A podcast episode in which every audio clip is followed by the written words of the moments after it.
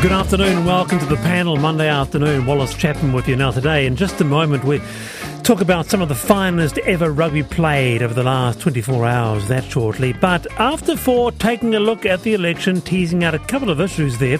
The rise and rise of the minor parties, notably Te Pāti Māori and also ACT. We discussed that. Also, today, what will our most vulnerable in society be wanting from the new government? And on a completely different note, this from the ABC. Did you grow up with Scott's Emulsion, the health elixir made from cod liver oil? Were you made to take a daily constitutional? One tablespoon of cod liver oil before school part of growing up for so many. Did you have to endure that? I'd love to hear from you. Text me 2101. You can email the panel at rnz.co.nz. With me, Janet Wilson, commentator and former broadcaster. Kia ora, Janet. Are you there? Yeah, I'm hey, here. Nice to have you here, Janet. nice uh, to be here. Also, Peter Elliott, uh, actor who has not been with us for a long time. It's so good to have you here back. Thanks, Well, It's great to be back. Yeah, it's uh, in this beautiful new studio. It's fantastic. Well, a little bit of uh, natural wood yeah. Uh, aligning some of the yeah. s- controls. Huh? Some, some, new funky gear. Just an nice update. Yeah. yeah. now, to this, a sea of green, pockets of black were treated to a class contest one of the best in World Cup history as Ireland and the All Blacks traded uh, and counterpunched amid a fever pitch atmosphere that stretched well into added time, writes Liam Napier in the Herald. The ABs winning 28 24 and now into the semi finals. And Springboks knocked France out of their own Rugby World Cup in quarterfinals 29 28. The Springboks were simply superb against a French team that threw everything at them. Now, with us is the co host of the long running and great show that is The Crowd Goes Wild Andrew Mulligan. Great to have you here. Hi, thanks, Wallace.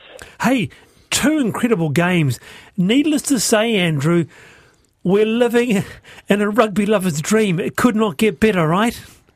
Yeah, it, it can't get any better. Mainly because you had very little expectation for this uh, All Blacks team over the last 14, 15 months.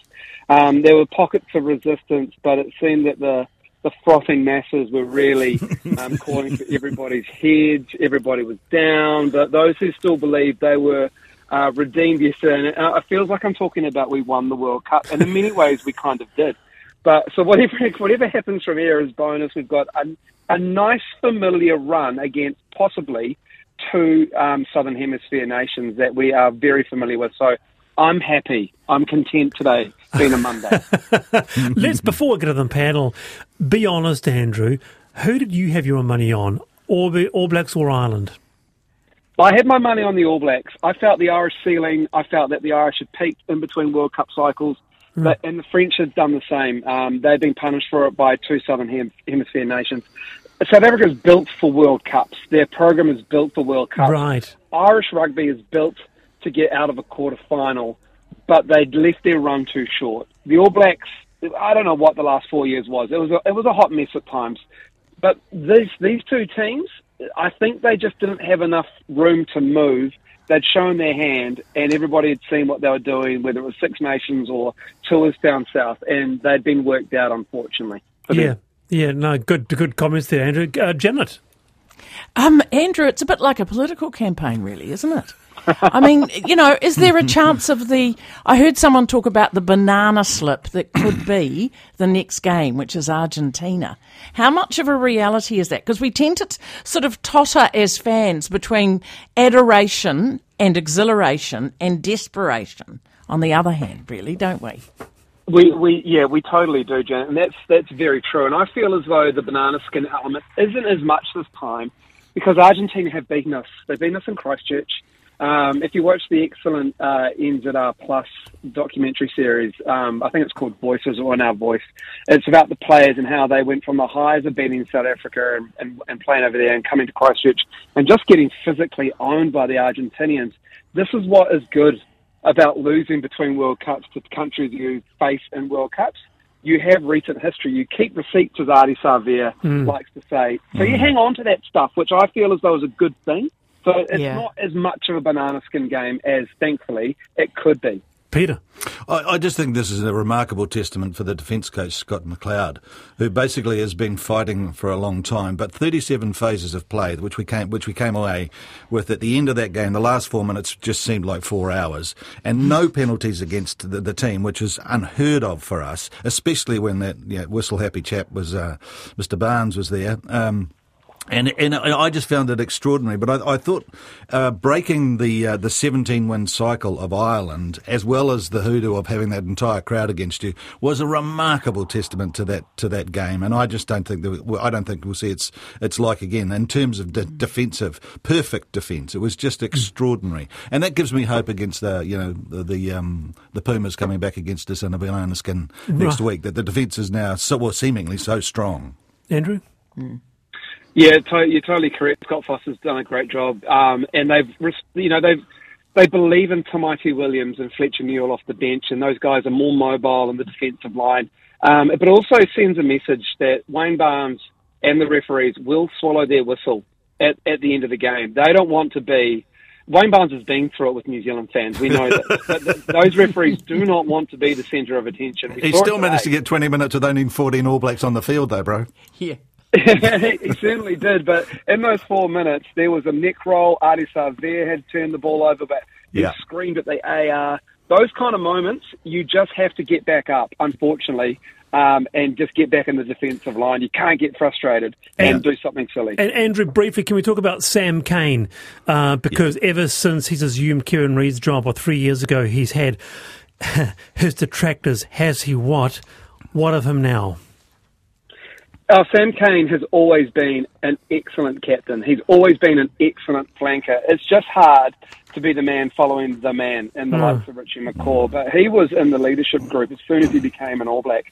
He has been earmarked as an All Blacks captain. This is why Sam Whitelock is an All Blacks captain. This is Sam Cane is the leader of this team. And a lot of people last year wanted Ardie Savea as captain. Every time Ardie Savea captains New Zealand, he does a great job. There's nothing against Ardie Savea, but Ardie can't be captain and do the job that he does, where Sam Cane is more than willing to engage with the referees, to do all the captain's duties, mm. put his head down, get in dark places. And he and Ardie are a terrific combination with Shannon Frizell. Like, mm. that was the first time those, those three had played together in a long time. And that's arguably the reason why we won. Those three were brilliant in different parts of the field. Oh, it's really great to have you on the program, Andrew, and uh, look forward to uh, catching up with more analysis and uh, and humour and uh, stuff on the show. Crowd goes wild. Thanks, guys. Appreciate your time. Thank you. Good on you. That's Andrew Mulligan. A good show too, by the way. Mulligan, rather. And I can't believe, can I just say, how much response I've had on. La- on Lane's emulsion. Uh, uh, you know, I, I, know we're talking politics, but goodness gracious, it's all about Lane's emulsion on the panel. Um, I can taste it now. Also, molasses. Yeah. Yeah. We were a molasses family, so look, can you recall having having to have your daily constitutional, your cod liver oil? Text me two one uh, zero one. But for now, I've been thinking Janet Wilson. Oh, I've been thinking about um, the little matter of maybe drinking too much.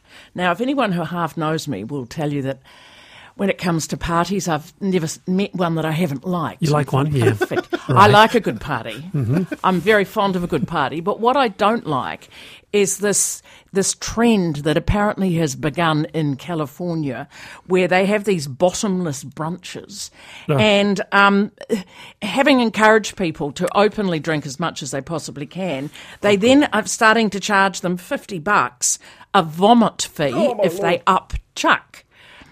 So having promoted this this whole idea of excess, uh, excess etc. Now that they then sort of try and slap you with a fee, I think the whole thing is disgusting. I, I really I can't stand it. Um, various states in, in America have, have banned the have bottomless brunch. Yeah, um, Texas, Virginia, others. About 24 states have banned them because it just it, it ends in disaster.